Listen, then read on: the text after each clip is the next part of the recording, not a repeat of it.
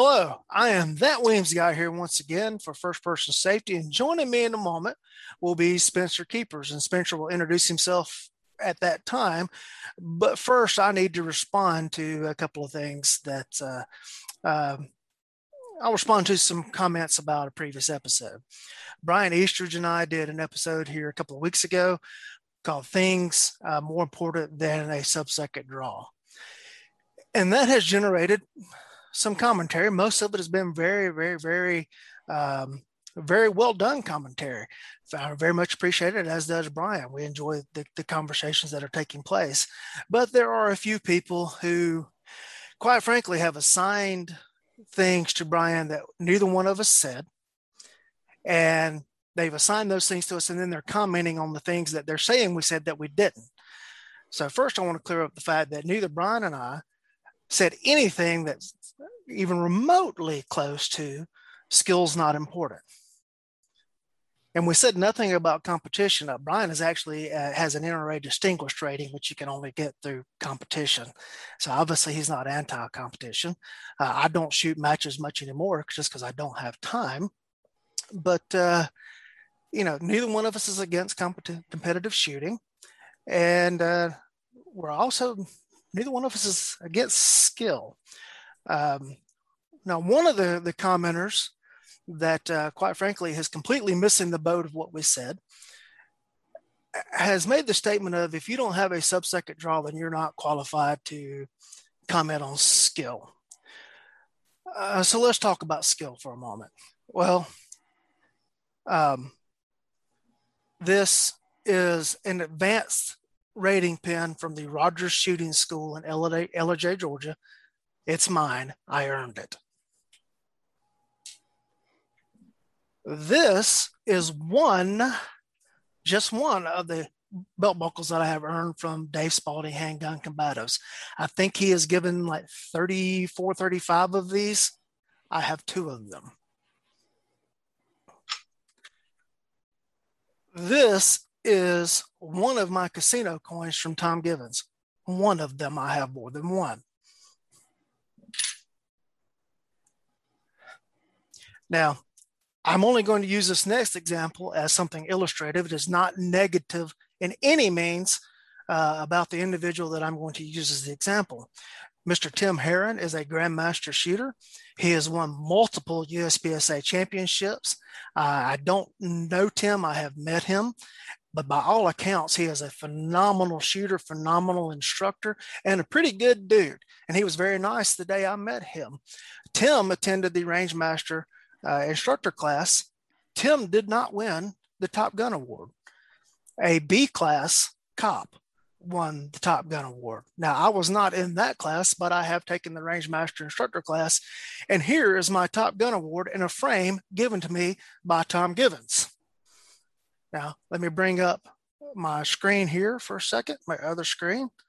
We have referenced this chart in a previous episode. Um, Spencer, are you seeing the chart? Uh, yes, sir. All right. We have referenced this chart in a previous episode that John Hearn and I did on building motor programs. And we're going to look at this chart. If you look all the way to the right, um, there's a line there that says, you know, basically at this skill level, it'll be impossible to achieve without having reached a level of automaticity with a pistol. So let's go down this chart. Uh, a clean El Prez in under eight seconds. Now, I have not shot a clean El Prez in under eight seconds.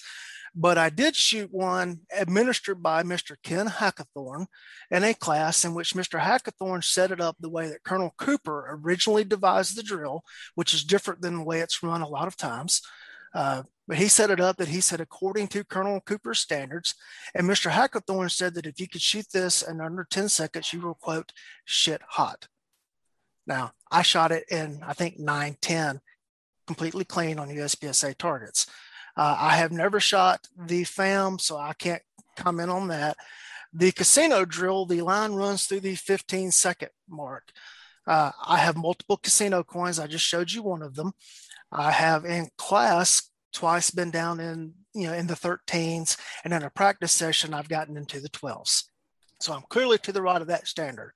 Uh, FBI bullseye at 280 and above would be impossible to do without automaticity, according to this chart. Uh, I shot a 284 on that in an advanced class with it administered by Tom Givens. I shot above a 280 in the FBI instructor class administered by the FBI. All right. Uh, USPSA master. I've never shot a USPSA club match. I don't know where I would be in that. Uh, fast. I don't regularly shoot the fast test uh, because I just, why would I have my pistol in my holster with only two rounds in it? So I don't shoot it a lot. However, I do understand that Todd Green invented that test to test multiple skills. Uh, with John Hearn running the timer, I shot it in a little over five seconds. I think a 534 or something like that uh, was the last time I've actually really shot that for any kind of score.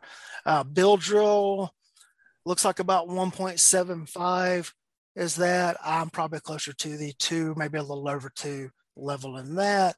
Uh, failure drill 1.5. I've actually got a video planned on the failure drill. Uh, two to the body, one to the head as fast as you can do it is not a failure drill. It's two to the body, one to the head as fast as you can do it.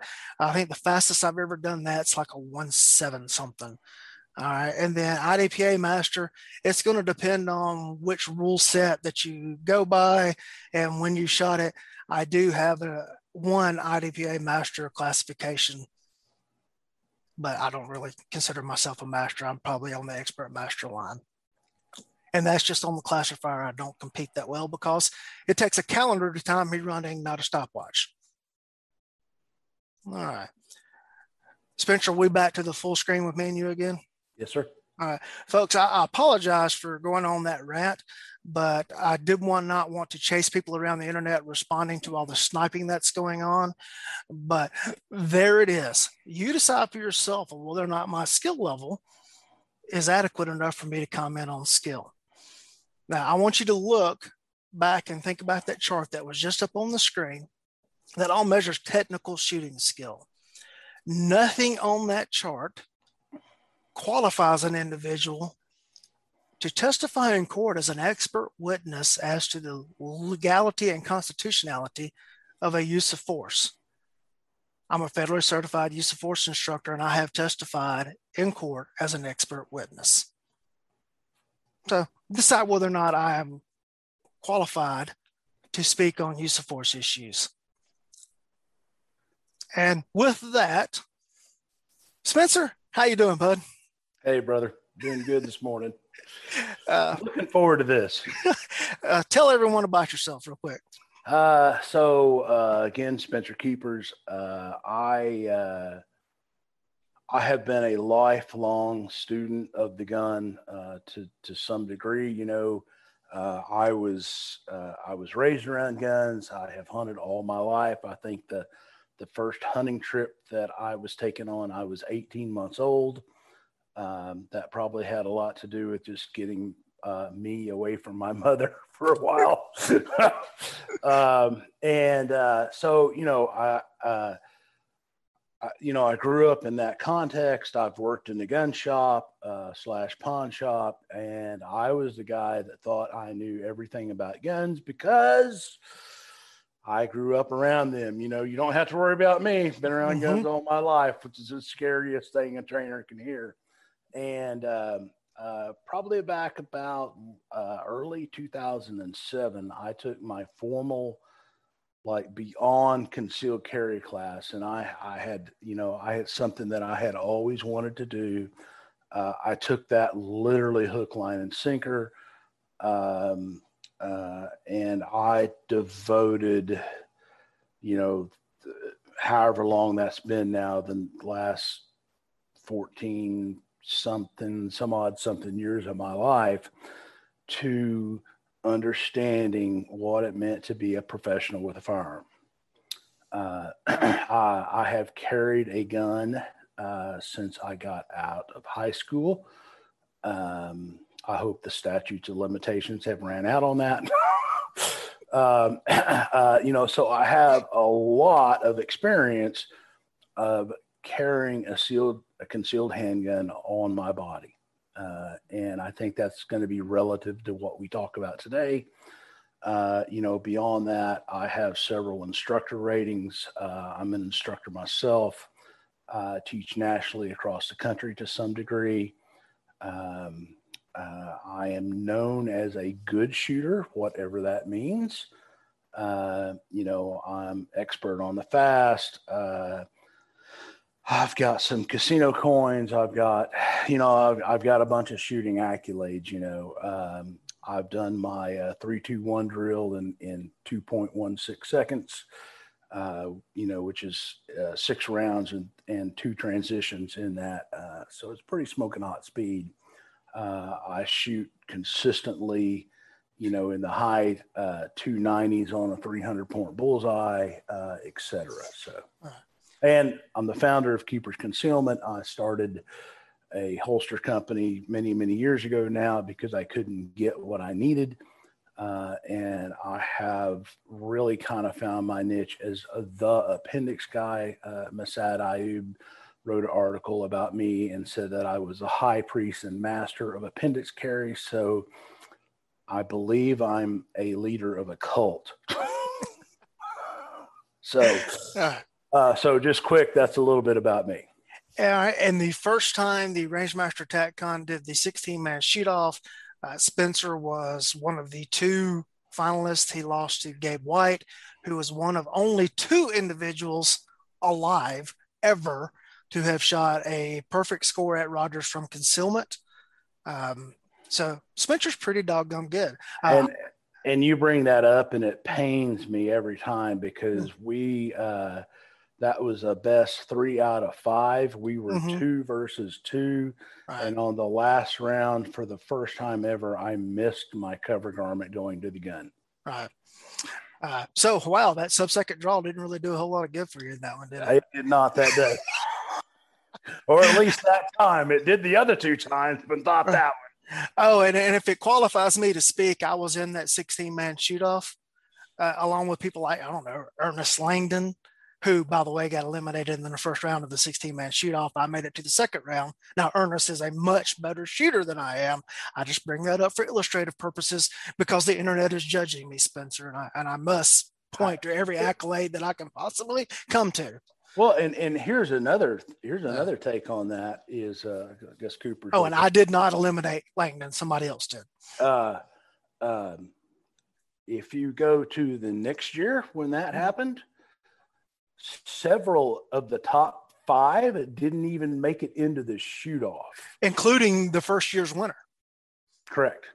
Yeah. Correct. And including the second year's backup. uh, uh, yeah. The guy that eliminated me from the shoot off that year, um, I think lost in the semifinals of that match. He won the match this year, and he's the other guy that has shot a concealed uh, perfect score at Rogers. Yes. Yes. All right. So that's the kind of companies we're walking in here. Okay. Right. And, and again, this is for the people that are judging us. All right.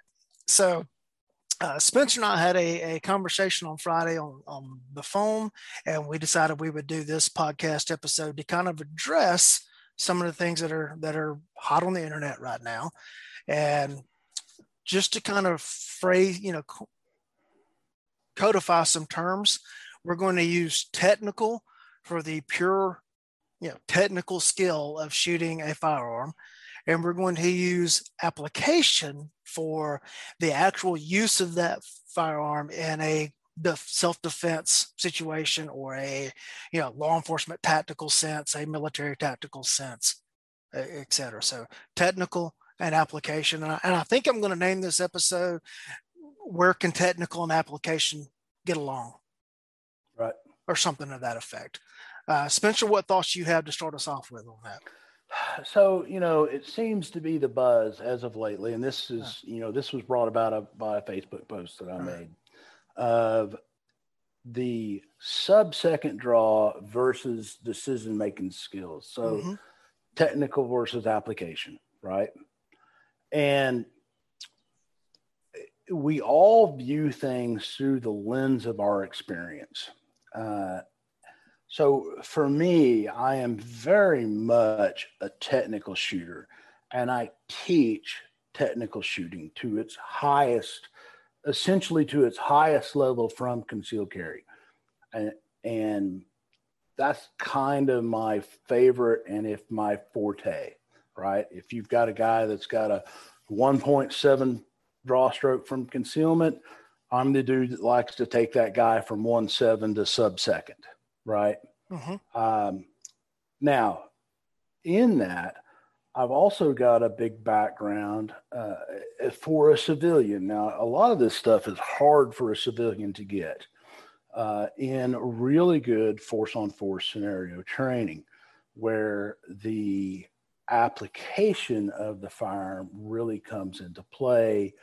Um, I did a class called EDP.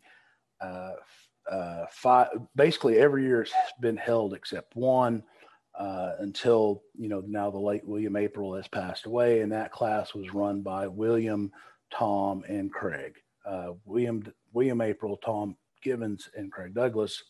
Uh, and in that class, you shot technical skills, you shot application skills in a force on force scenario, uh, and then you listen to William talk about the mindset of you and criminals and etc. Um, so that gave me quite a good lens to see where the technical side can blend into the application side and how as we talk about draw stroke specific stuff how i saw that there are only really two draw strokes that work uh, there is as fast as you can get the gun into play. Now, I'm going to say something that's probably going to take a lot of the internet into a tizzy. The difference between a 1.1, 1.2 draw stroke and a 0.99, 0.89 draw stroke in reality is meaningless. Yes, it is. It is it is literally meaningless because the the typical human reaction time is a, as we know is about mm-hmm. three tenths right well when you start adding things onto that reaction time it starts to increase. It starts to get into the half second to three quarter second times time frame right? Yeah. so if by happenstance i draw my gun in a very fast robust manner and start applying hits to bad guy, he really can't make a difference in his response time between my one two draw stroke and my 0.89 draw stroke, right? Mm-hmm. Um, so while a sub second draw stroke is incredibly awesome, and I I try my best to achieve that it doesn't necessarily mean that you have to have that to survive a lethal force encounter. The other draw stroke that I saw used time and time again. Now, mind you, I spent I spent about four of those years being a role player where I was actively the bad guy, um, and that was incredibly great because I learned a lot uh, from doing that on what actually works. Right because uh, this this was set up as about as realistic as you can get it, right? Um, when I would walk up and sneak up behind somebody and stick my gun in the back of their neck and say, "Give you know, give me your shit," um, they really had a couple of options. They could try and fight out of that, or they could comply. And the ones that would comply start handing me their wallet, keys, whatever, and then surreptitiously draw their gun and start fooling me full of lead worked 100% of the time if they did it correctly. So that's why I really come down to there are two draws that work. There's a get the gun out right freaking now, and there's some form of a stealth draw. And anything in between those, if you hesitate, if you telegraph, if you do any of the picking that we call it because um, one of the things the shooting community, especially the technical guys, are horrible about is verbal agility in a lethal force situation, which is where all the other guys, that, especially law enforcement, that deal with people on a, you know, domestics on a day in, day out basis. You know, you may get called to, how many domestic calls would you get called on in, in an average day?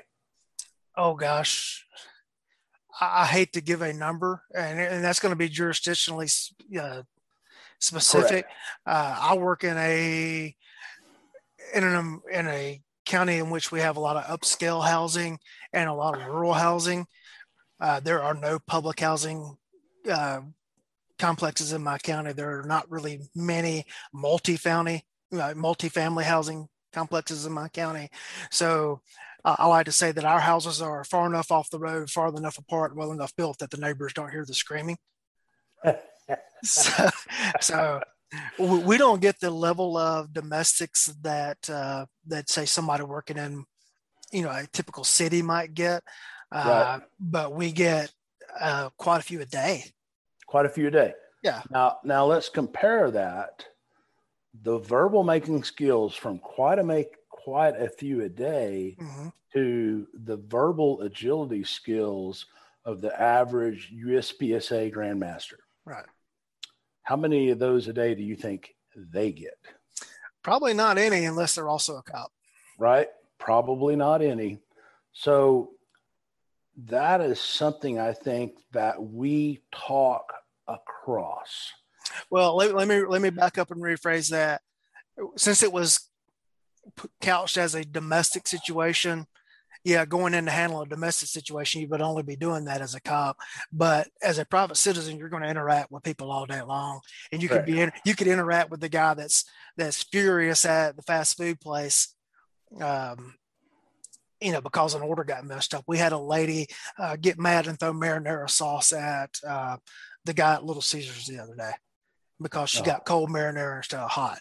So oh, if you were a private citizen in that situation, you might would have to interact with that. So right. I do I do want to be, you know, across the board even with this. Well, and that's true. That's and that's a, and that's a great point because um, we do need to be able to handle those situations. You know, right. I, I I I was out for a walk with with Cooper sitting here in my lap last night, and uh, there were two people out in the park that I lived nearby. You know, shouting obscenities at one another from you know 10, 10 yards apart, and uh, you know, I was just like, oh gosh, I don't have to, I hope I don't have to get involved in this. You know, just, mm-hmm. I just want to walk my dog and go home. Um, but the, the, the more of those situations that you can get involved in, especially in a, a good written force on force scenario, the mm-hmm. better. And the faster your mind can think through those things, um, the less you really have to, to the less you have to really decide to depend on the gun. Right. And, and I see that from a lot of technical shooters is that that gun is the solution to their problem. Where in in a event where you don't know if the person is a shoot yet or not, the most important thing you can have is verbal agility and awareness. Right. Uh, and the difference one there too is that you as a private citizen had the option to turn around and walk away or to cross to the other side of the road and continue on down the road. Whereas if I was working and I came along that, I would be obligated to go make contact with that situation. Right. And that's where I would be forced to use that verbal agility. Um, and so I, I will add that I do think there is a third draw, and that would be a draw to ready with verbal commands. I, and I would agree with that, hundred percent, hundred percent. I, I guess where I was breaking down was um, you've made a conscious decision to shoot, yeah. and those are two of the shoot draws. Right. Uh, there absolutely is a an incredibly beneficial uh, draw to a strong verbal command. Right. You know, Tom Tom Givens said at one point in time years ago in my learning is uh, criminals are not afraid of guns. They are afraid of people that are determined to use guns. If if you read Scotty Reitz's writings, And if you don't know who Scotty Reitz is, uh, Scotty is a retired LAPD guy. I do believe, and I'm, I'm just going on memory here, five on duty shootings. And yeah, Scotty writes about and talks about a good draw to a ready with verbal commands will very likely end a deadly force situation without having to actually use deadly force. Now, I don't see that happen on square ranges and matches. Right. And I have my right. student I have my students practice that in my classes. And in a graduation exercise that we do, I actually document that. Oh, nice. As part of so if if you have come to me for what I now call my pistol craft class, if you get involved in a situation and you draw to a ready position and give verbal commands, I can not only come in as an expert witness on your behalf and testify that I trained you to do that and trained you that the definition of a ready position is the hand is in your guns, you're prepared to act, but the muzzle is not covering the other person. And I can, and I had that documented in your training. And that's the difference that you get in training from someone who understands the legality and the constitutional use of force issues from someone who is a high level technical shooter but doesn't know anything about the legal environment. Yes, yes. And you know, here, interestingly, it's just been a year or two ago that you could actually do that in Oklahoma and not commit a crime. Right. The way the Oklahoma statutes was originally written is if you draw your gun, you are actually legally obligated to hmm. shoot the individual.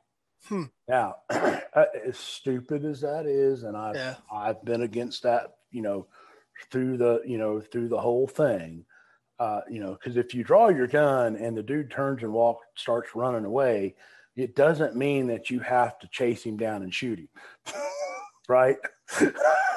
Probably shouldn't. Probably shouldn't. Uh, well, I'm not even going to. I'm going to remove the qualifier. You shouldn't. Yes. Yes. Absolutely. Right.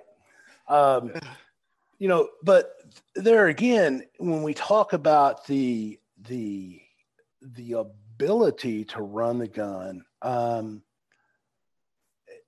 you know, I'm not against people learning how to run the gun as fast and efficiently as they can. In, exactly. In fact, that's what I teach. But it is a blending of the two skill sets, and they're very different skill sets, and you need both of them. Um, I will actually assert that the better your technical skill, the better your decision making is likely to be. Uh, and I would agree with that. And you know, that's one of the things that uh, uh, you know, I, I can't tell you. I mean, I, I have, you know, this, Lee. I, I mm-hmm. trained with literally the proverbial who's who's. Uh, for for many years, I hosted people, um, and let's put a little let's put a little number on that. um, I have typically hosted people at the Oklahoma City Gun Club for the, for the vast majority of time. They charge a twenty dollar, twenty five dollar range fee per class to non gun club members. Mm-hmm. I have raised over $10,000 in that endeavor. So you can do a little bit of quick math and realize mm-hmm. that I've spent a lot of time doing that, right? Right. Um, and the the the the difference in that and and this is one of the things I, and I think we talked about this this may be as good as uh, as any time to bring this up. Um, the the average civilian needs to be a little conscious on who they receive their training from. Right, right? and um, you know it's completely different to take concealed carry training from a former, you know, SEAL team, Delta Force, Super SAS guy um, that uh, has never really carried a concealed handgun in a civilian context versus taking a class from a guy that has, you know, 20, 30 plus years of carrying a concealed handgun in a uh-huh. civilian context. Uh, I have seen some really um, uh, very, actually incredibly bad training from some of those super Delta, you know, guys in a civilian context.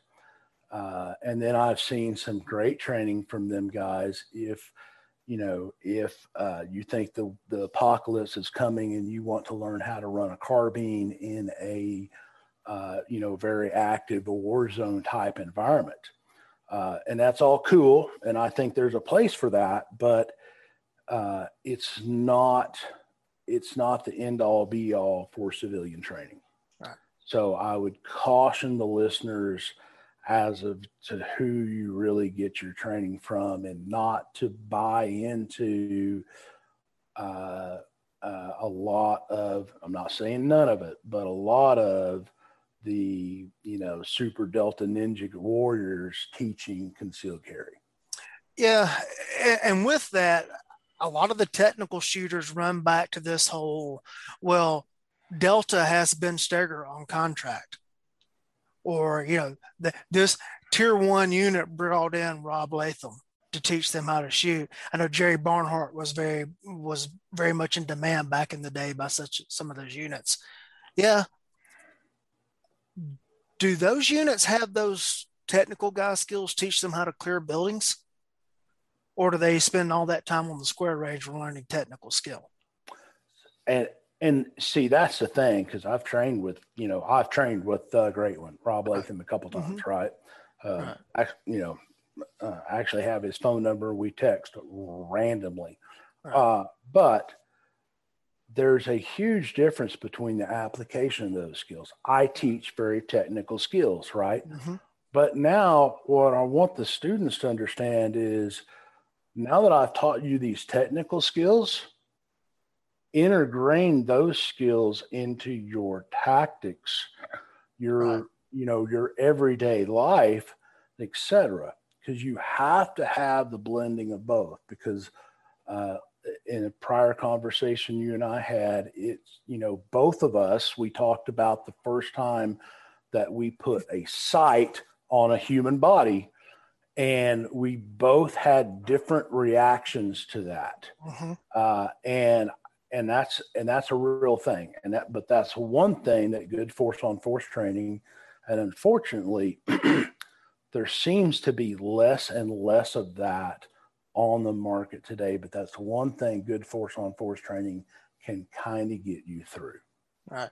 Where you can actually really start to see the ramifications of just being a technical shooter. Because if you have a technical shooter that says uh, as, as we talked, you should clear your house with your finger on the trigger because it's faster. That is the recipe for the most disaster you could ever have.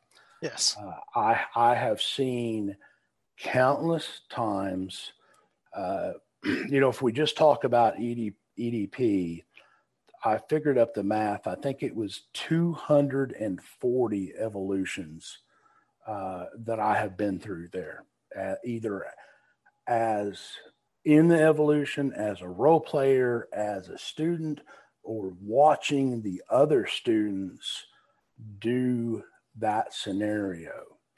Uh, and time and time and time again, I have watched a, a quote, police officer badged placard run through a scenario and because he had a gun as his hand or a badge, get the living shit shot out of him by the role player who is a civilian.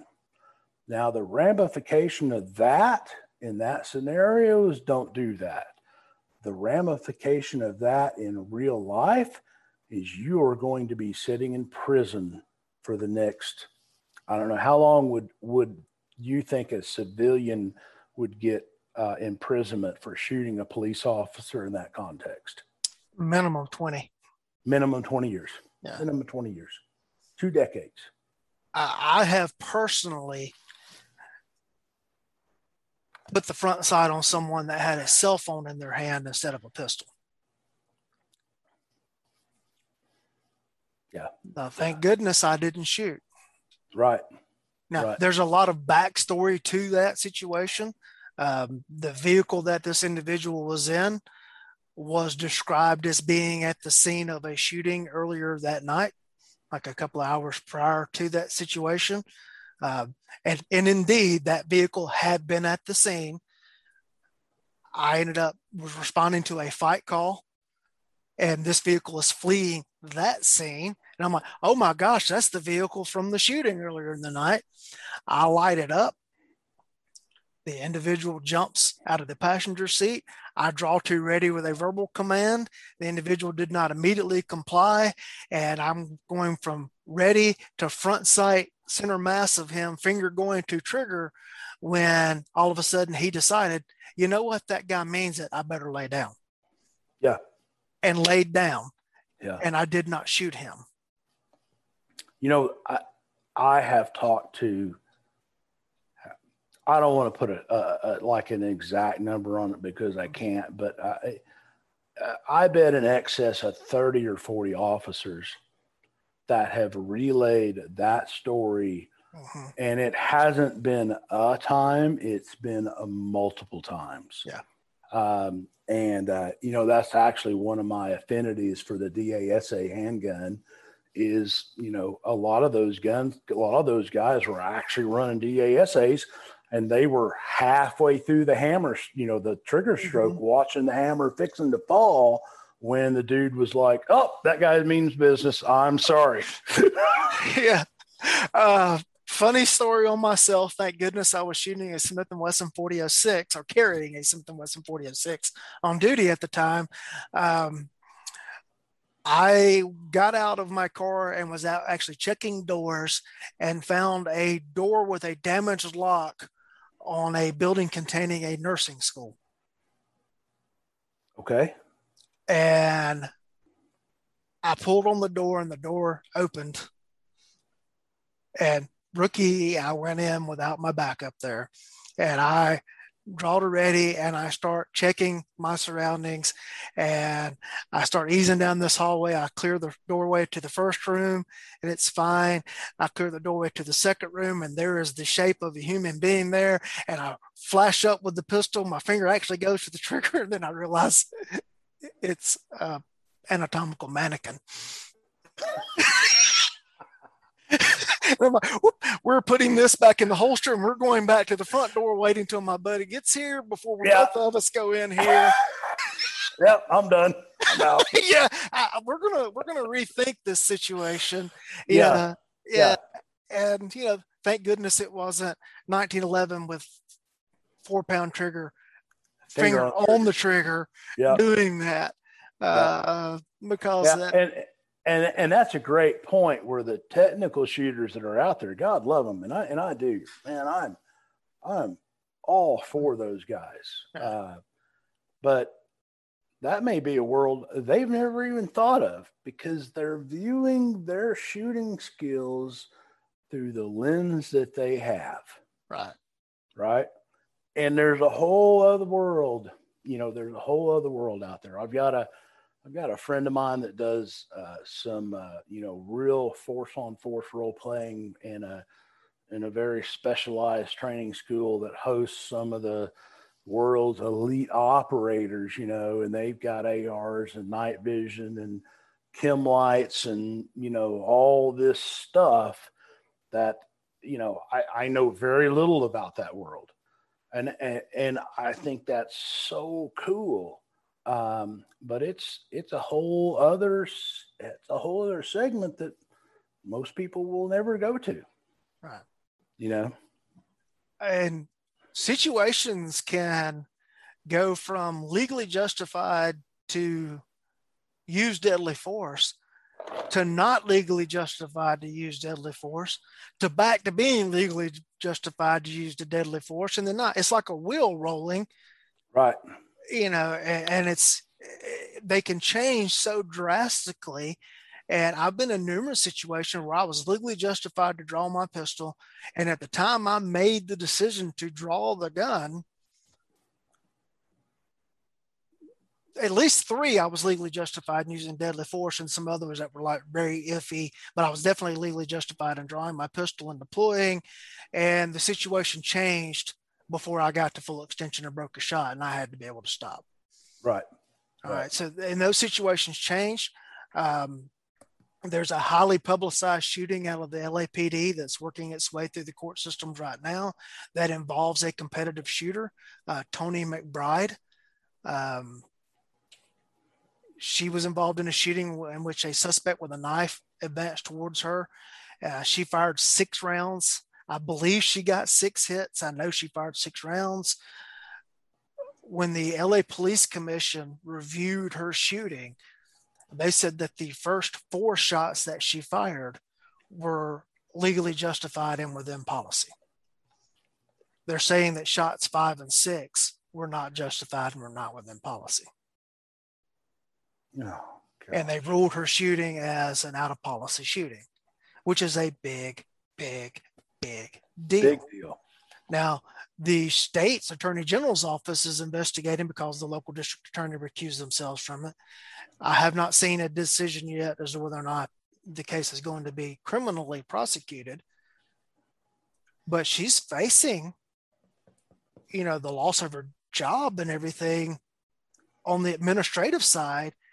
And we still have the criminal side hanging over her. And there is a lawsuit that has been filed by the family of the individual that she shot Okay, and if the police commission has already said, well, we find this shooting to be out of policy, where do you think they're going to come down on the lawsuit side? Yeah, yeah, yeah. Now, wasn't isn't she a competitive shooter? Is that yes, the... yes? Oh, okay. A, so she is a competitive shooter. See, I, I, one of the things that's alleged in the lawsuit was that because of her competitive background, she's learned to shoot you know, just basically burn targets down without thinking about it. Right. I, I've seen videos of her shooting in a quote, not necessarily matches, but like at Taran Butler's place, running around shooting his still. Uh, she's burning it down probably quarter of a second splits, maybe even faster than that.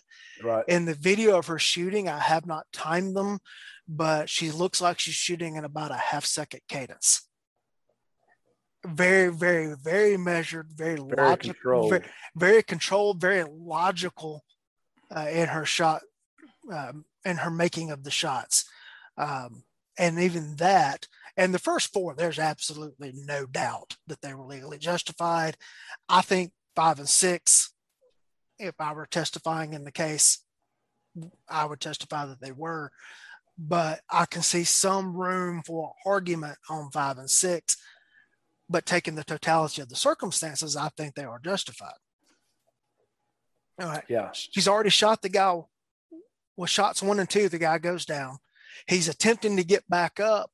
She shoots him with shots three and four, and it looks like he's starting to try to get back up. She shoots him with shots five and six. And they're saying because he's still on the ground for shots five and six, that those shots were not justified. Well, what am I? What is she supposed to do? Let him get up and run at her with the knife? Well, and you know, yeah. and that's, that is a perfect segue into the technical side of the guys. You know, um, you know, hey, I want to learn how to shoot 15 splits, and uh, you know, dude, dude walks into my house. I have legal justification to shoot him, and I burn him down with 10 rounds and 15 splits, which takes you know a second and a half roughly.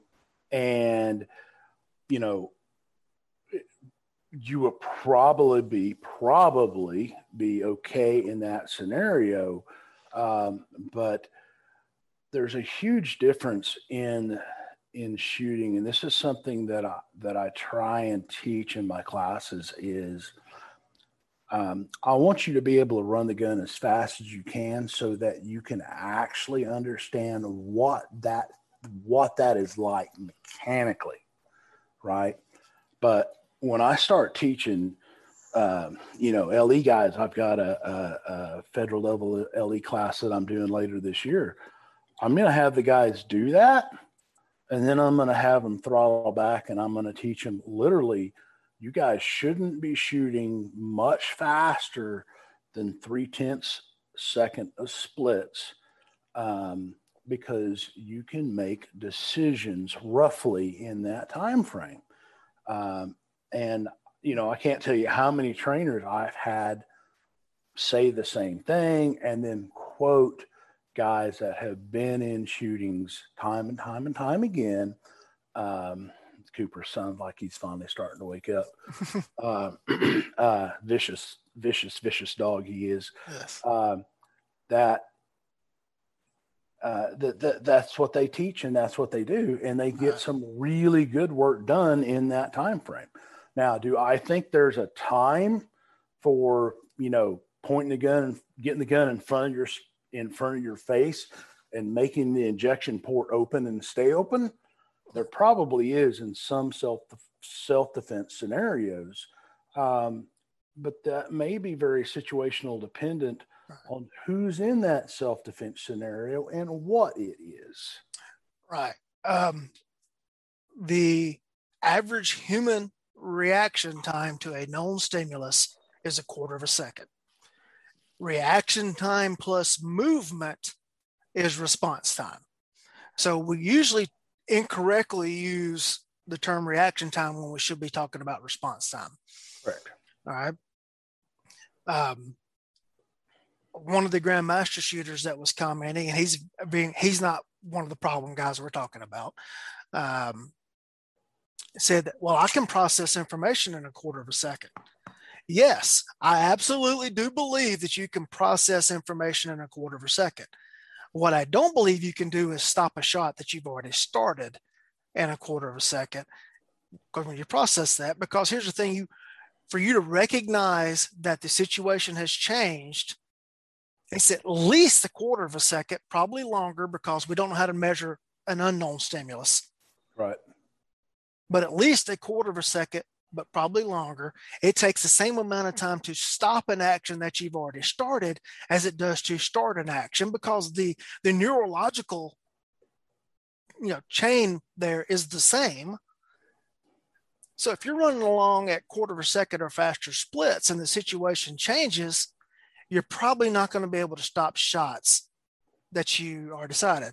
Uh, the Force Science Institute has done numerous studies of that, and that's where they determine like shots in the back are not necessarily an indicator of a bad shoot because at the time the shot was this, you made the decision to shoot, the threat was either square or sideways to you, but by the time the whole neurological chain happened and the shot was actually fired, the suspect is also recognizing what's going on. They've turned and the shot comes in the side or the back. And you know they've proven that scientifically. Uh, right. Uh, I, one of my guys, who was a 1207 casino drill guy, uh, one of our deputies, was involved in a shooting. Which which is fast for the people that don't understand that drill. Very right. fast. Very fast. Um, I think he's number three, three or four um, which, by the way, the top six are my guys, uh, with the exception of. Well, I just, I, I, will stop you right there. I just wish that that yeah. a few of my casino drills very uh, early on uh, would have actually been in the scoring. uh, with the exception, started of, keeping track. with the exception of Kirk, who is tied for number one, and he's one of the, the two guys that has done Rogers from concealment clean. Uh, Luckily, I beat him in the. Uh, I'm going to brag just a second. I beat him in the 20 year anniversary. I actually took top shot of that. Yeah. You know the reason I beat him in that drill? What's that? Because when he went to get his next seven round mag, he drew a 17 round mag.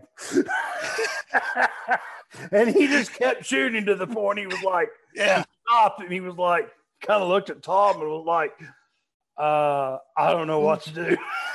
Yeah, and and in that match, I shot a 13 something casino drill, which is to the right of that 15 second level on this chart, by the way, because we, we are having to qualify everything that we say.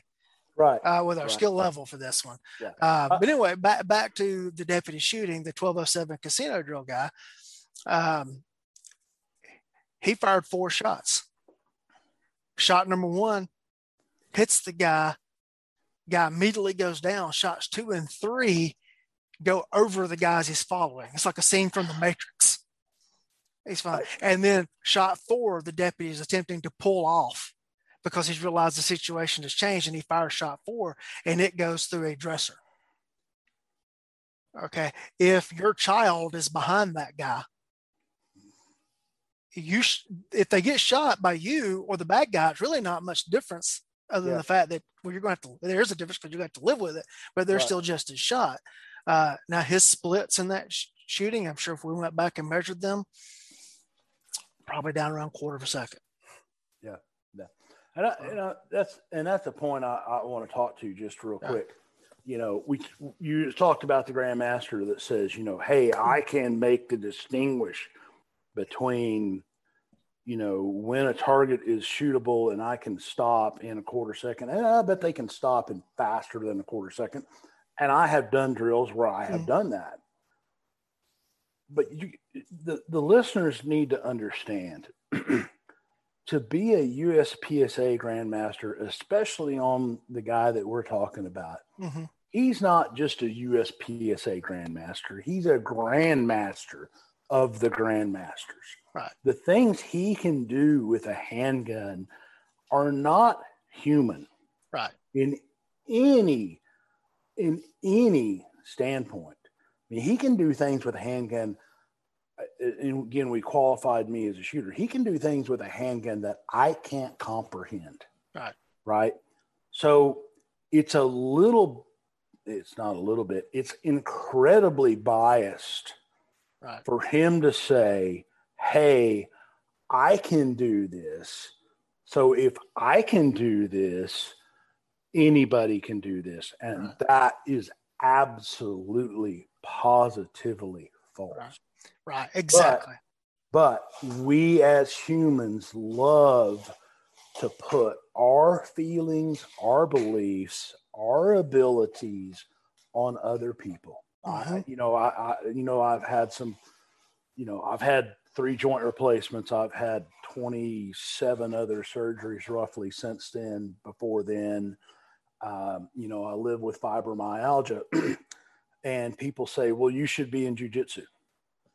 Well, you know, my body just literally can't handle that, and they say, "Well, you just don't understand." No, you know, you really don't understand, mm-hmm. right?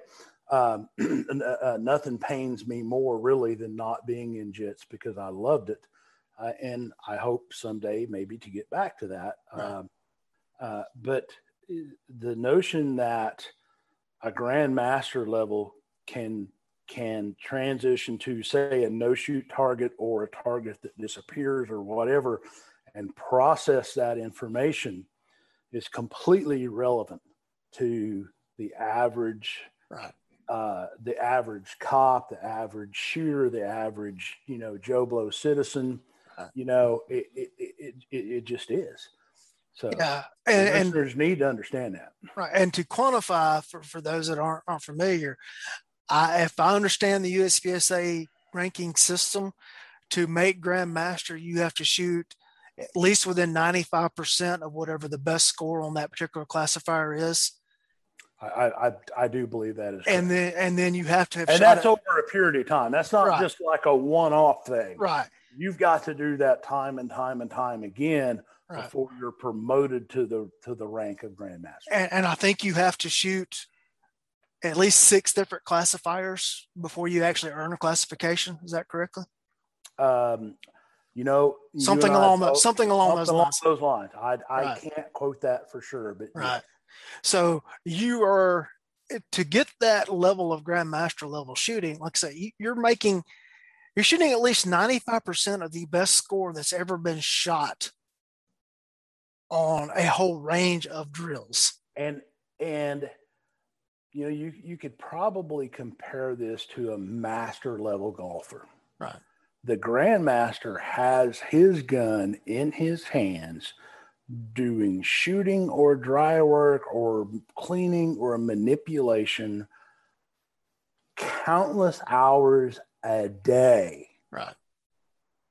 Now, mm-hmm. let's transfer that to the average concealed carry holder who took a uh, concealed carry class, that last in my state it lasted eight hours. They had to shoot 50 rounds. That's not for score. All they literally have to do is demonstrate to me that they were quote safe gun handlers right? Uh-huh. and that's it. And then if they can do that i am obligated to write them a certificate that says they passed my class then they can turn that certificate in okay? Right. now it's essentially in oklahoma and and and mind you i'm the strongest second amendment second amendment. That's oklahoma word for amendment. Yeah. Um supporter that there is. You know it, it, if you look at me as a as a second amendment supporter i literally think you should be able to take a fully auto short barrel ar put it on a single point sling walk through the airport get on a plane fly to washington d.c and tour the tour the white house and no one can say anything to you about it. Uh, as an instructor that's a completely different viewpoint and you know mm-hmm. this right? Um, so it, it's a little bit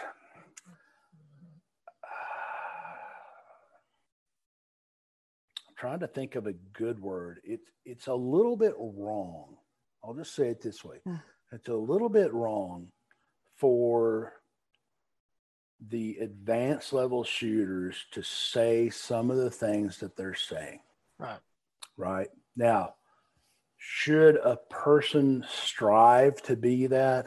Yes, I really, I really do agree that. You know, um, skill is important. Skill is important. It's incredibly important. Right. But so is decision making, verbal agility. Um, there's so much more that you know that goes into mm-hmm. that. I, I, I. Uh, I sat with a good friend of ours, Greg Ellifritz. Uh, it's been uh, several years ago now, unfortunately. Uh, I was taking a class at TDI with Greg's uh, permission, uh, uh, a um, active shooter killer response class, right? And during the evening, Greg and I were bunking together, and and you know we were talking about. He talked about going to the NTI, and in the NTI, he got in a shootout like every day mm-hmm. where you know super special Delta Force, you know CIA guy that you and I both know. We mm-hmm. both talked about this. We both had conversations with him. Went through the entire week long or weekend long, however long that was, and never had to draw his gun because his verbal ability to get out of fights was so strong and in the conversation that night, Greg was like, you know what? That's really when I realized uh-huh. I want to be like that guy. And I, I think that's like, if a civilian came to me today, or frankly, anyone, and said, the world is a dangerous place and I need skills to protect me, the first thing that I would tell them is to learn verbal skills mm-hmm. not go get a gun. Yep. But the but the progression of mindset doesn't work, and this is we've kind of weaved off into another area here. But the progression of mindset that I see doesn't allow people to do that. Right. They have been so integrated by society and TV and movies and media and their, you know, parents and grandparents and everything, something as bad is about to happen to you, go buy a gun. Yeah. Or leave. Uh, yeah. Yeah. you know, uh, you know, obviously that, yeah. Yeah. Uh, you know, but, but it's like, it's like we can't get students to start with what is really important mm-hmm. unless that importancy is a gun we have to get them on that and then we have to show them there is something other than that right down the road and, and, to back up for our audience for just a second the nti was a, an event that was put on I believe it was in Pennsylvania by Skip Gochenour. And it was basically they built a mock town and had role players, and you entered with a sim gun and you were given tasks to do, like go to your lawyer's office and get a document signed, go get a prescription filled, whatever. And you had to go through this whole mock town and interact with these role players. And, you know, sure. and, and here's the thing they had 60. a, yeah, they were 60 role players in right. this village. So, right. Yeah. And so you had to go through and deal with, with all of those situations. And sometimes you were presented with shoot situations. Sometimes you're presented with no shoot situations. So that's the environment that the guy that, you know, that we're in all of that was able to go through that because here's the thing, everybody wants to go win their shootout and the, when there's no repercussions. 100%. When there's no repercussions. Now, I have not been anywhere near the number of uh, you know high risk warrant uh, services as a big city cop has. All right, so you know I don't have any number even approaching Chuck Haggard, who was on a SWAT team in a, in a major U.S. city executing you know high risk warrants. I have been on a number of them. Yeah, I've been on more than a few, but nothing approaching those those levels. I have never been on a high risk warrant that the people in the house that we entered were walking around with X's or guns painted on them to indicate whether they were shoots or no shoots. I've never been in seen that happen. Uh, I've been to, you know, a number of domestics. Again, not like what a big city cop would go to, but probably more than the, the proverbial average person would have gone to. How many how many domestic situations have you responded to that you weren't actually involved in, Spencer? Uh, let's see. Uh, let me think about that. That's a big zero. Uh, so, so right? Yeah, yeah. I, I, have responded to domestic situations. None of those do the people have X's and guns painted on them or X's and knives to indicate, uh, or they're one color target for a shoot, one color target for a no shoot. Right? right. I've never been at the fuel pumps in a at a gas station filling up. Oh, since I'm talking to an Oklahoman, the QuikTrip, you know, filling up and like everybody in the parking lot and everybody in the convenience store, you know, was designated as either a shoot or a no shoot. Right. All right. But that's the world in which I carry a gun and the world in which I'm trying to teach people how to operate to carry a gun. Now, it would be wrong of me to try to go coach USPSA masters and grandmasters on how to get better as technical shooters. Correct. If matter of fact, I use this phrase the other day. If I started trying to do that, you should look at me with your head turned sideways like a dog that has heard a funny noise. Yeah. Yeah. That same standard applies is if all your knowledge is in technical shooting, don't be trying to give legal advice for carrying a gun. 100%. or how or the application of the carrying of the gun a hundred percent and you know this is something that you and i talked about offline is both camps right. need to really understand that we're on the same side. Oh yeah. We are. And one has knowledge and the other one has knowledge.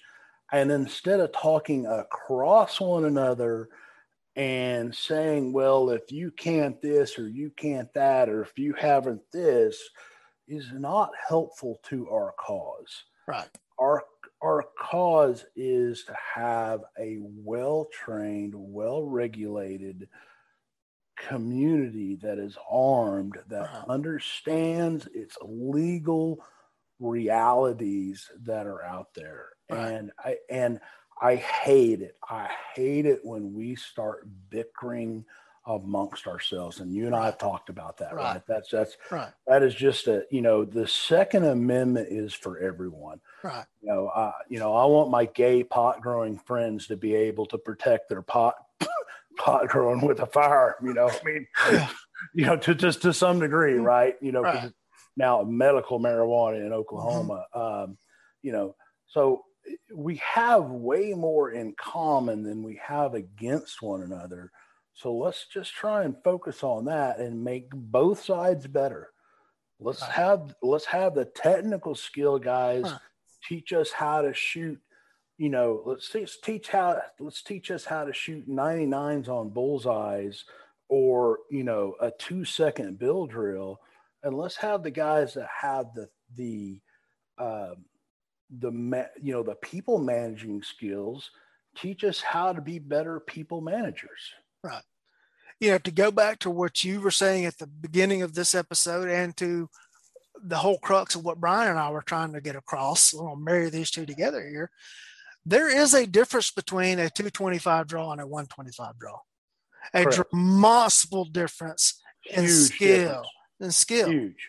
Huge. There's not much difference between a 125 draw and a 100 draw in an application standpoint. There's not. All right. And if if I can get you into that 125, 130, even up as you know, concealed carry 150 from a right. level th- from a level three retention duty holster, if I've got guys at one six or one seven, I'm actually kind of okay with that. Let's as long as you can maintain that, let's go start working on some other things. Right. All right. I have, for the internet record, executed a 0.89 draw from a duty holster, and I have a grandmaster by the name of Eric Lund that will raise his right hand and testify and swear before Facebook that it happened. He saw it happen. I want to train with that dude someday. Okay. Yeah. Eric saw it happen. He was there. Now, that was back when I was actually working consciously on my draw skills. I was actively shooting IDPA and uh, some other things. And I could do that. I do not have a consistent draw, even approaching that now. Uh, that same setup, I'm probably a 125 to 130 draw consistently with an accurate shot. Right. right. I'm fine with that. Yeah. Uh, but but I've spent more time on my 25 yard shooting than I ever did back then. Now, and I shoot much more consistently from 25 yards than I did when I could pull off that 0.89 draw. And I would rather have, in an ideal in an ideal world, yes, I could pull off the sub second draw and have the 25 yard shooting. Hundred percent. In an ideal world, yes. But as long as I can maintain, say that one three draw, I'm happy to go work on other things. Right. And that's what Brian and I were trying to get across. Right. And and you know, you and I are in absolute agreements. Now, have, having said that, I will say this. I think there may be a little more emphasis for a concealed carry holder to have a faster draw than your average law enforcement officer, right? And, and I base this on this is not all the time by any means, but I'll, some of the time, I'll just say some of the time, you guys go into situations with some knowledge of, you know, hey, that's Joe Blow. He's got three felonies, um, known to be armed dangerous, you know, whatever. We go into the situation with literally zero knowledge as the situation outplays. We can't introduce a firearm into the situation until we have, or at least you better, until you have a legal right to do so. I have been threatened with a deadly weapon at that point in time. I can introduce a firearm into it, right? So I think there may be a little more emphasis on a concealed carry holder to have a little faster draw stroke, right? now, but again, all those other factors play into that scenario. You know, if if I can talk dude down and get out of that scenario, that man, you win every gunfight you're not in. You know, great. You, you just set me up for something right there without without knowing you were doing it. And I'm going to agree with that point with the caveat of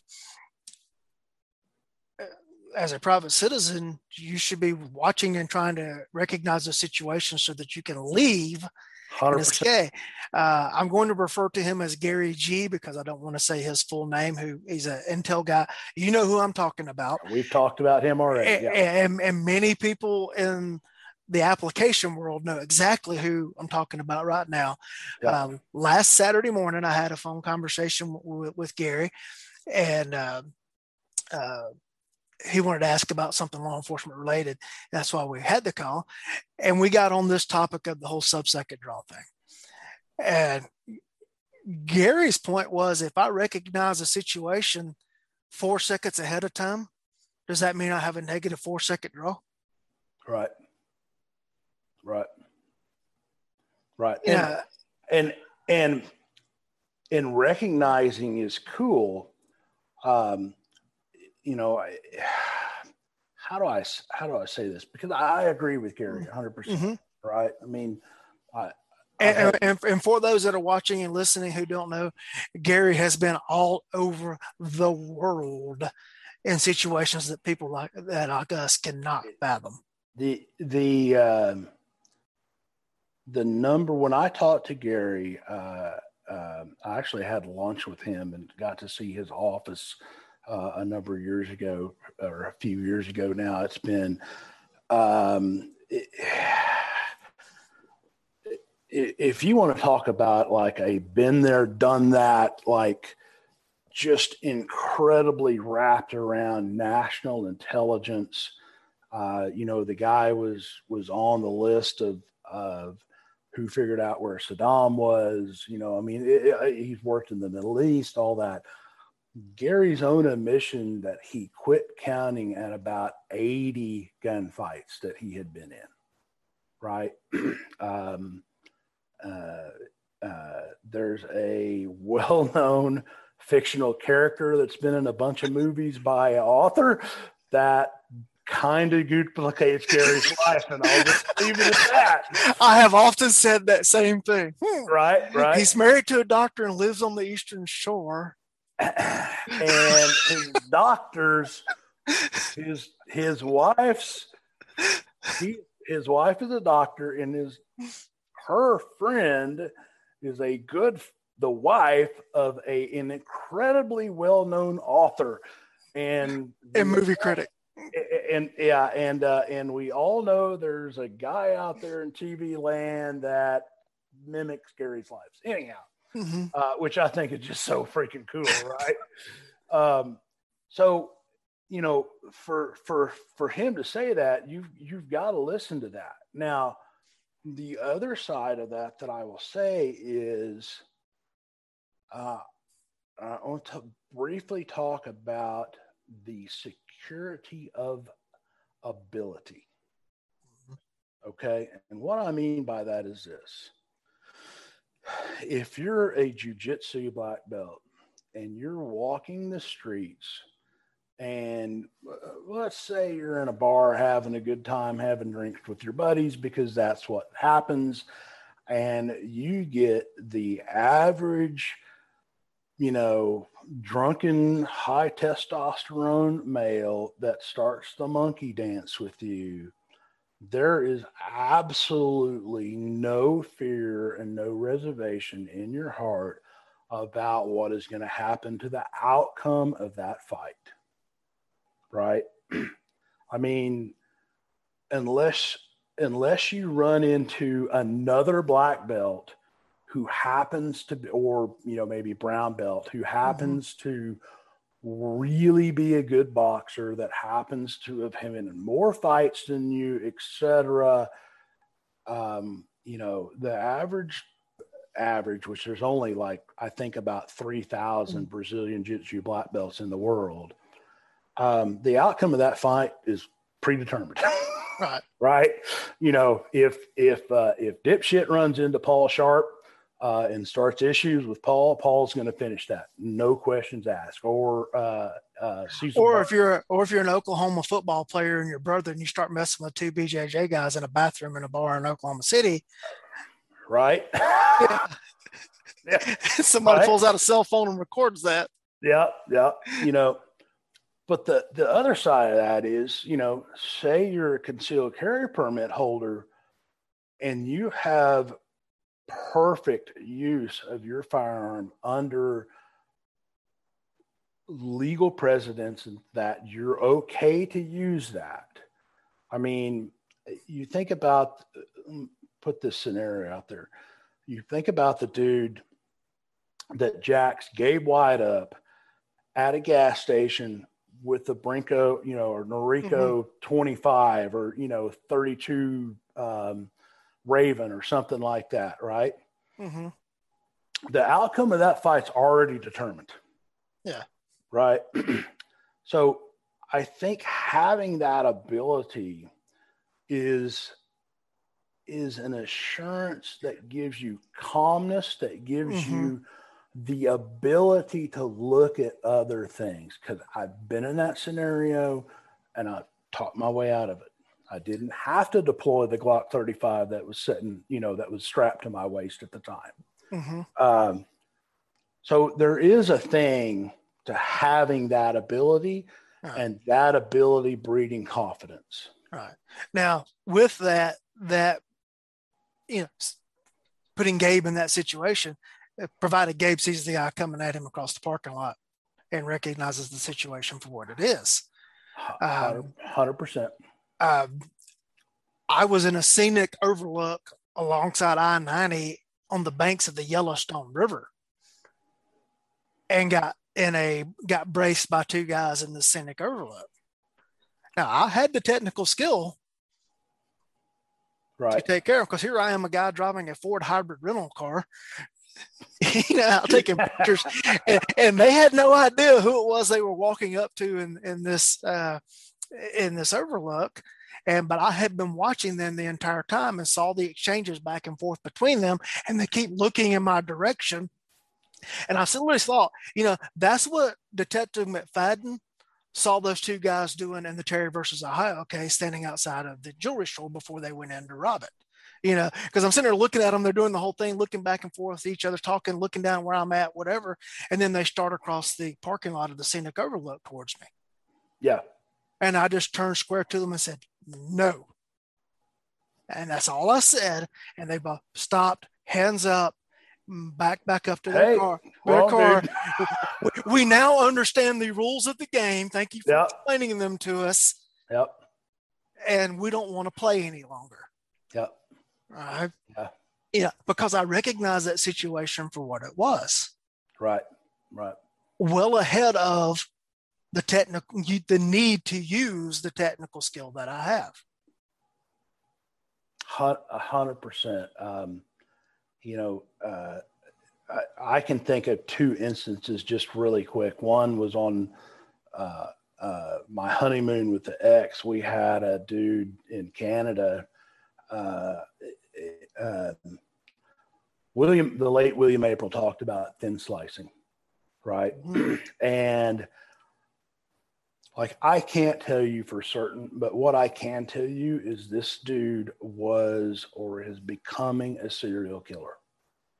Um, and I just know that because of the way he parked his vehicle to block us in, the way he tried to manipulate our movements. Um, so just so many clues and different things happened but I was able to recognize that I'm in Canada, I don't have a gun on me. Mm-hmm. Uh, I was able to recognize that, and I was able to reposition us uh, with the ex-wife, completely clueless at clueless at the time, uh, and got us out of that. So I finally clued her into what was going on, but we got out of that situation with nothing happening. um, uh, in other instances, I had just had, uh, and this this is one of the reasons I talk about why I'm not a big J frame fan. Uh, not that I'm really not, but I, I, I like high capacity. Uh, I walked, uh, just had a knee surgery and a shoulder surgery a week apart from one another. This was a few days after the shoulder surgery. I walked out to get the mail. I had a pickup with five uh, Hispanics in it. Uh, drive up to my mailbox, uh, and there were several verbal cues that went on between the driver and the three guys in the back. They moved from one side of the truck to my side of the truck, uh, crouched, ready to, you know, kind of spring. Now, mind you, I couldn't fight at all. I mean, I couldn't even, I couldn't even walk, let alone fight. You know, um, I had a, uh, I had a J frame in my left front uh, vest pocket, uh, and when all that went down, my realization was that if this really went down, I was going to shoot the driver in the face first because he was the boss and just kind of see where the other four rounds went. um, but luckily, I was able to, without any verbal communication, indicate him that I was not the dude to mess with and went on. Um, did I have the technical skills to deal with that? Absolutely. Uh-huh. Uh, but in that situation, the soft skills, as we talk about, were far more important. Yeah. And, you know, that's where we keep going back to. There's way more to the application side of the house than the pure technical skill. Yes. And none of us Brian nor I, nor Brian nor Wayne Dobbs, and an excellent interview that Brian did with Wayne on on, uh, the On Duty Off Duty podcast, or Spencer or I are here saying today, none of us are saying that technical skill is not important. Correct. But we are saying that when you have a reasonable level of technical skill, that there are other things that you need to start spending your time on and focusing on them. Yes. and trying to get from that 1.2 draw to getting to that 0.99 draw is probably not the best use of your time. Yeah. Now now i will say this. It's cool it's cool and and and, and this is and this is something i do want to say everybody yeah. tries to do it yeah right i mean we we both have admitted Mm-hmm. We spent time trying to do that. Yeah. But we've also spent time doing other things. Yeah. The the difference between a one two draw and a 0.99 draw may be 30 seconds with a real technical shooter instructor on you know mm-hmm. you're doing this stop doing that start doing this etc uh, you know i hear brian hill does a really good job of that um, you know, I do. I think I do a pretty decent job of that, and and and many others. Um, but if all you're doing is trying to figure out how to go from one two to nine nine, and you're not contemplating uh, situational control, managing unknown contacts, um, uh, well scripted force on force. Um, do you know? Do you know anybody you would when I we keep harping on that, or I do? Do you know anybody you would suggest on that for force um, on force? For force on force, other than like maybe Craig Douglas's AMIS or ECQC. Oh well, uh, well, first thing I'll say is one of the detractors, you know, that questioned some of the stuff that was said in the, the video with with uh, Brian Eastridge and I on his webpage has the first thing on it is a review of a Craig Douglas class. And so I just asked him, did Craig time any of your draws? Yeah. Right. yeah. Um, the best, bar none, the best force on force class that I've seen running around in the private sector world is Karl Rehn. Okay. I, and, I, and yeah. I have taken some stuff from Karl and it has been spot on. So right uh, yeah. yeah. I would definitely recommend that. Um, now, I want to also throw a shout out here to John Murphy, and Murphy's take on this goes well into what we're saying here. Murphy talks about windows. Yes. And you need to know what your skill set is because if you only have a one second window to do something and you know you have a one seven draw, then that's not the time to try to execute that draw. Yes. But if you see a three second window open up and you've got a one seven draw, then maybe that's when you would try to execute that one seven draw. Yeah. But that's got to be an absolute positive, sure one second draw, not a one seven, excuse one seven when everything goes perfect for you. I was doing a demo in a class in which Spencer happened to be at, demonstrating my signature test for which the details are conspicuously scanned. It's so hard I can't even say it. And I was doing a demo in a class in Oklahoma, and I swept my open front concealment garment, and the wind blew it closed on me. And I, I didn't get. I vaguely remember that. I did not get my draw in the time in which is needed to do to to successfully shoot that test. So I did not have the you know that draw speed that day in those yeah. circumstances.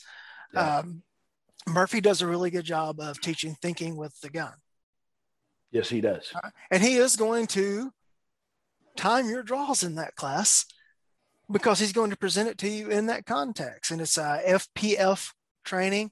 Uh, go on on uh, Facebook, go on Google him, and and find where John's. He's traveling around the world in an RV teaching uh, classes now. Excellent, excellent, excellent material. But he's also going to teach you about verbal agility. He's also going to teach you about the use of less lethal tools and all sorts of other things other than just the gun is the hammer and there's your nail. Go hit it.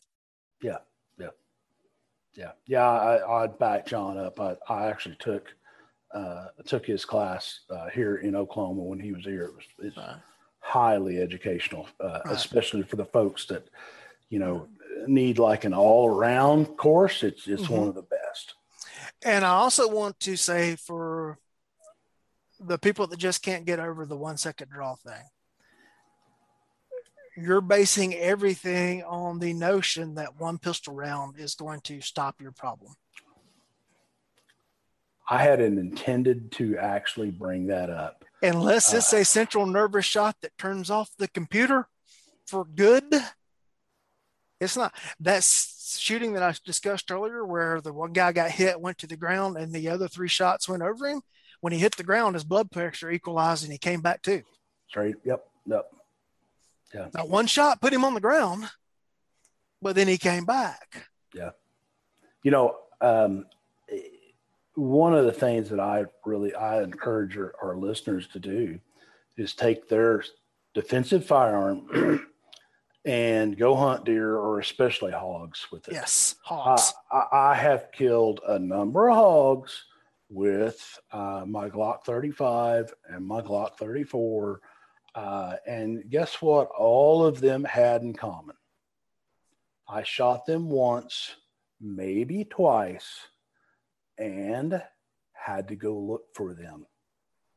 They all ran. So let's say they let's say in in one instance, uh, which was just which was so cool. I was guiding a guy from San Francisco, and we had a, a group of hogs run across the truck in front of us, and I threw the truck and bailed out and shot two of the hogs, and he was in in the truck just in absolute bewilderment, you know, because he didn't know I was armed, didn't know where the hell I went.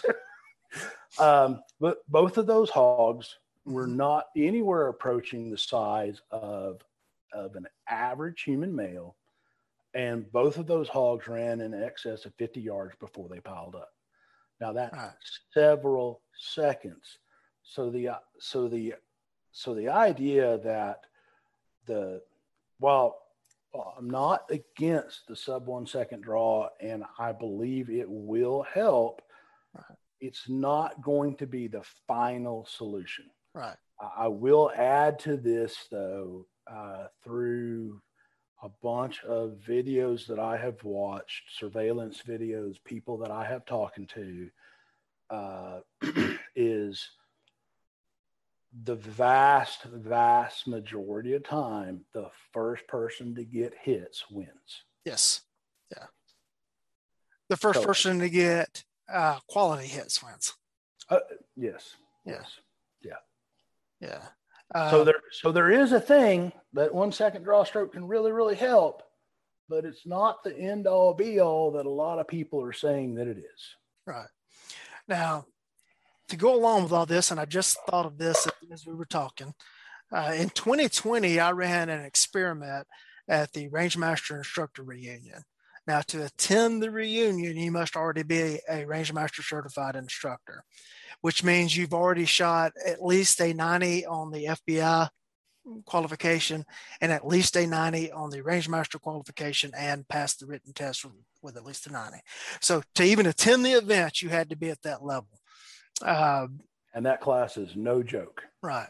Um, which, by the way, again, no slam on Tim Herron, but he's a grandmaster and he didn't win Top Gun at the class.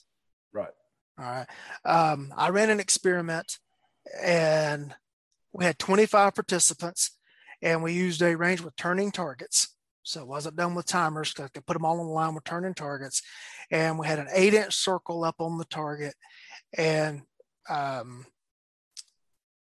the first round of this was when the target's turned, you had to draw and fire one shot into that two inch circle in eight seconds and under two seconds because you know, it was on turning the turn and they were gone in two. Um,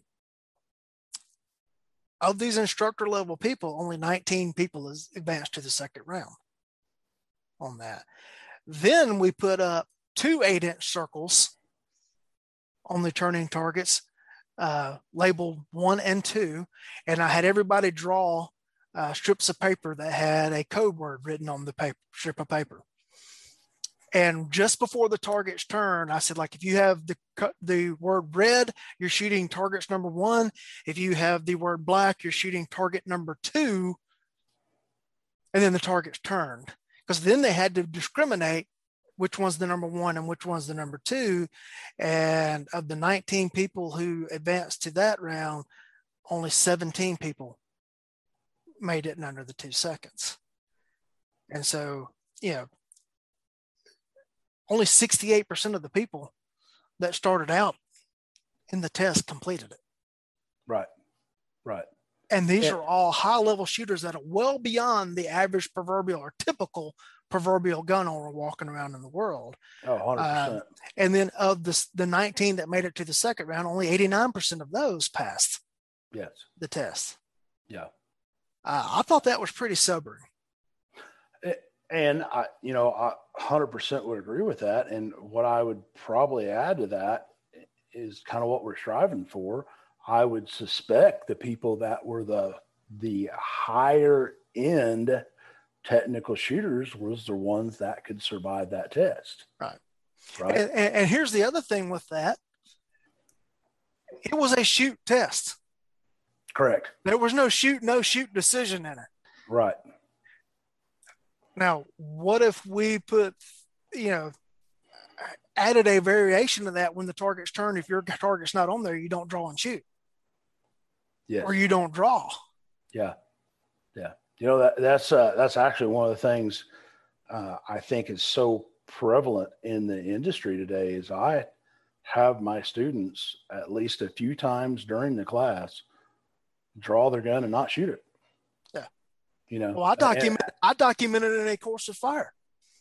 Oh, so you go even farther than that. Yeah. yeah. And it's yeah. part of the graduation test. Nice. Nice. Yeah. yeah. And it's, do- it's documented. And not only that, I'm watching to make sure that your muzzle is not actually covering any part of the target. You know, Farnham told me, John Farnham, and for those of you that don't know it, John's been teaching um, back from the the early Jeff Cooper days. Yeah. You know, uh, since he came back from Vietnam. Yeah, there you go. There you go. Uh, he came back from Vietnam disgruntled because of the firearm training that he received in the Marine Corps. Uh, it would be a good way to sum that up. And he has been a disciple of firearms training since then. Mm-hmm he said about one in 20 is the difference between drawing your gun and drawing your gun and shooting it. Right. So, about if you live long enough to have encountered more than one in 20 incidences of you having to draw your gun and present it, that you would actually draw your gun and shoot it. Right. You know, so. Yeah. Uh, how, how that works out, I don't know, but you know, there that's a thing. Yeah. Uh, Gary Kleck's name has come up in several recent podcasts. He was a professor at Florida State in their criminology department. And for academic snobs, Florida State's criminology department is one of the better criminology departments in academia. Um, he did a book on the defensive use of firearms, and he's try, he tried to quantify the number of times in which a firearm was introduced and not shot. And like it was an oh, amazing, and I don't want to quote the percentage because I, I, don't have it right in front of me, but it was an amazing number of times in which people actually even introduced firearms and the bad guy run away without yeah. Now, yeah. I will argue that the better in which you introduce that firearm is going to, you know, play into that. If you look like you know what you're doing. Yep. Yep. And that's a technical skill thing. Yeah. If the gun suddenly materializes in bad guy's face and he has that quarter second to look at that and go, oh, you know, as Tom says, the two, you know, yeah. uh, WFs, uh, and to turn and run, man, that's that's a right. win all day long. But right. this where a sub one second draw could be the absolute best thing you could ever do. As long as that sub one second draw wasn't a draw to that sub one second, as the dude realizes that, start to turn and you shoot him in the back as a civilian. That's going to have huge repercussions on you. Right. So, all right. Eh, well, we've been going for quite some time here, and I think we've we've checked all the boxes that we wanted to, to, to talk about today, plus a few more. Plus a few uh, more. plus a few more. Uh, my standard wrap up question: Is there anything that you would like to address that I didn't ask you about? Uh, I, I, actually want to uh, scan my notes. Sure. Uh, really quick, just to to make sure that there's not anything pertinent that I didn't talk about. Um, while he is doing that, I have been told by the professionals that you should do a call to action in every recording. And I sometimes remember to do that. If you are liking this product, please subscribe to the YouTube channel or like it on Anchor or give it a review, good review on you know, any of the podcast formats in which you are listening it. Please share the links uh, with, with your friends on social media and try to help it grow and keep it going. So there's my call uh, to action. Now back to Spencer. Uh, you know the the uh, the one thing I think I, I will leave with with people is, um, you know, be nice to one another. Mm-hmm. Uh, have develop skills outside of your wheelhouse. Uh, try and do the things that make you uncomfortable. Um, you mentioned John Murphy just in his pepper spray demonstration, it made me uncomfortable because it's not something that I typically practice, right? Mm-hmm. Um, and I've been at this a while. I've been around this. So, so do the things that make you uncomfortable and don't disregard the the other side mm-hmm. uh, as the way this is kind of shaping up, right? right. Uh, the the technical shooters shouldn't disregard the the thinking shooters. The thinking shooter, shooters shouldn't disregard the technical shooters, because it, as we've talked about now for pro- probably well over an hour, yeah, it is it is a blending of both. You need both skills, so learn both skills. Right. Uh, so some other recommendations in that area. Chuck Haggard does a lot of great work in um, recognizing situations and then you know, between a harsh word and a gun, everything that comes in between that. Chuck likes to work in that area. Great training, uh, agile train, agile training and consulting. I think is his business. Yes, but if you just Google Chuck Haggard firearms training, you'll find him. Um, John Hearne is now out on the road with a class called Cognitive Pistol, in which you're going to have to, you know, do decision making. You know, you're going to have to apply the technical skill to stay with the teams in which the terms in which we're using today, take John's classes. John's, I, John's been on the show. You can go back and listen to some of the stuff we've talked about. Yeah, and and uh, um, uh, you know, uh, John and I have been at each other's throats since we met, and you know, and I love John for that. Um, In a good way, you've been at each other's. Absolutely, hundred percent. Uh, I have taken his class. I highly recommend it. I learned some things. As mm-hmm. bad as I hate to to say that that pine cop taught me something. uh, we've already mentioned Karl Rehn and his force on force classes. Uh, yep. And, and then if you're an instructor out there, Karl has uh, two instructor level force on force classes coming up, which I think he's actually teaming with John Murphy on a couple of those. I know one is in Culpeper at Murphy's Range in September or October, and then Karl's got another at his place near Austin, Texas later in the year. So there's still time this calendar year to get into the instructor level class of both of those. I'm gonna I'm gonna have to look that one up in Texas. So, yes. So, so, you know, if you're out there teaching, you know, the application use of firearms or the technical use of firearms, and you want to see what the application looks like, go to both of those classes. Hundred percent. All right. Maybe you'll get your eyes opened and that, wow, this sub second thing wasn't exactly what I thought it was. Or maybe you come away thinking, man, I need to be 0.75 but but but go test and, it. And that may determine, you know, like I yeah. said earlier, that may that that is going to be determined by the situation you're in. Right. Go you know? test it. Go, go test, test, it. it. Uh, I helped Karl with a student level version of uh, his force on force class, and it was fantastic. Uh, great stuff. Great stuff. I'm encouraging you to. I haven't advertised any of my classes to you. I'm advertising other people's classes to you. Right. All right. And, and Spencer's doing the same. Neither one of us has a financial interest in you going to other people's classes, and That's we're both correct. we're both advertising them for. Yeah, yeah, yeah, yeah. Maybe we should advertise ours for just a second. All right. Well, with that, uh, Spencer, what do you got coming up?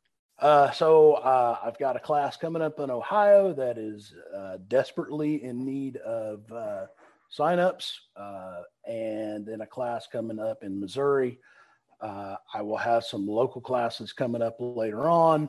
And as we've talked so much, uh, I am an affiliate with CCW Safe.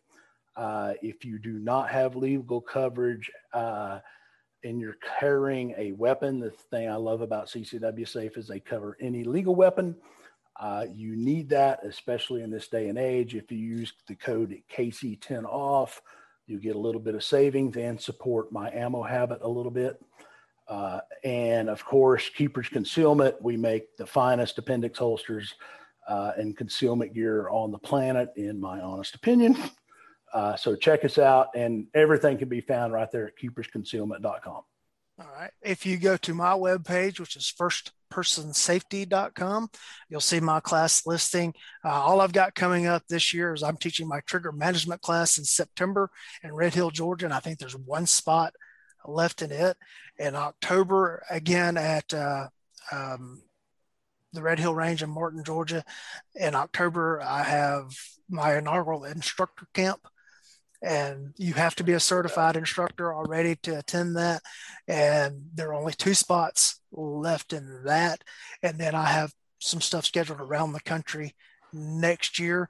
Um, and I'll be in Virginia, in Richmond, Virginia, in April, last weekend in April, first weekend in May, that weekend that splits those with my trigger management and um, some a, a shotgun class and a carbine class. And then in June, I will be in Kalamazoo, Michigan, with one day will be trigger management. Day two will be my pistol craft class, is where you get into my thinking stuff with the gun in your hand. And then I'll be in Ohio later in the year, but they want opportunity for club members to sign up for that one before it goes public. So I won't go into the dates on those yet. Uh, that's what I've got scheduled for 2022 so far on the road. I don't have my local schedule done yet.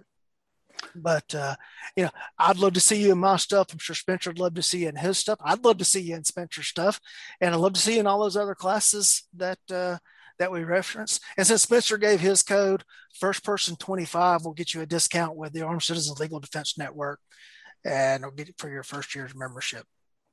And both, uh, both great groups. Yeah. Both great groups. Yeah. Uh, uh, one other thing I actually forgot um, uh, is uh, I'll be presenting at the uh, Guardian Conference.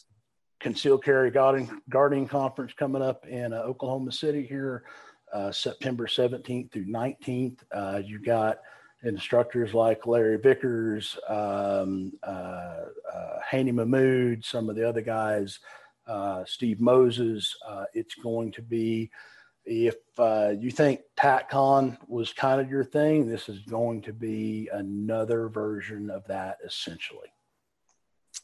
Well, there you go. Spencer, any last word to wrap up? Uh, man, get out, be safe, get training. Well, people, I really do appreciate that you've chosen to spend your time with us, and your time is your greatest commodity. So, thank you for your time. And I am that Weems guy for First Person Safety.